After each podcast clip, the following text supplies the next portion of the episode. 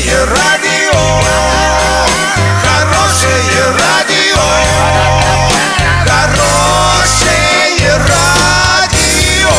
Радио Шансон.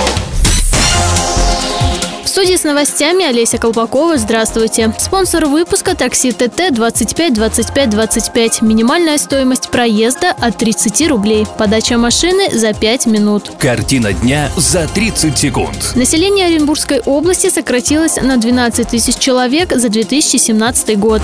Членов экипажа судна «Восток», пропавших в Японском море, считают пропавшими без вести.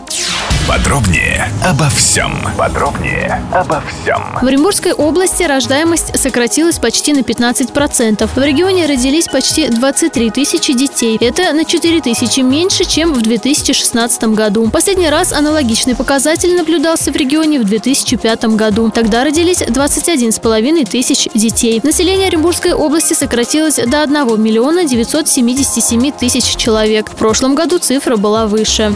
20 членов экипажа рыболовецкого судна «Восток», который с 25 января не выходит на связь, считают пропавшими без вести. Напомним, что капитан судна – оренбуржец Антон Ленский, 1984 года рождения. Владелец судна настаивает на продолжении поисков. С родными и близкими моряков работают психологи.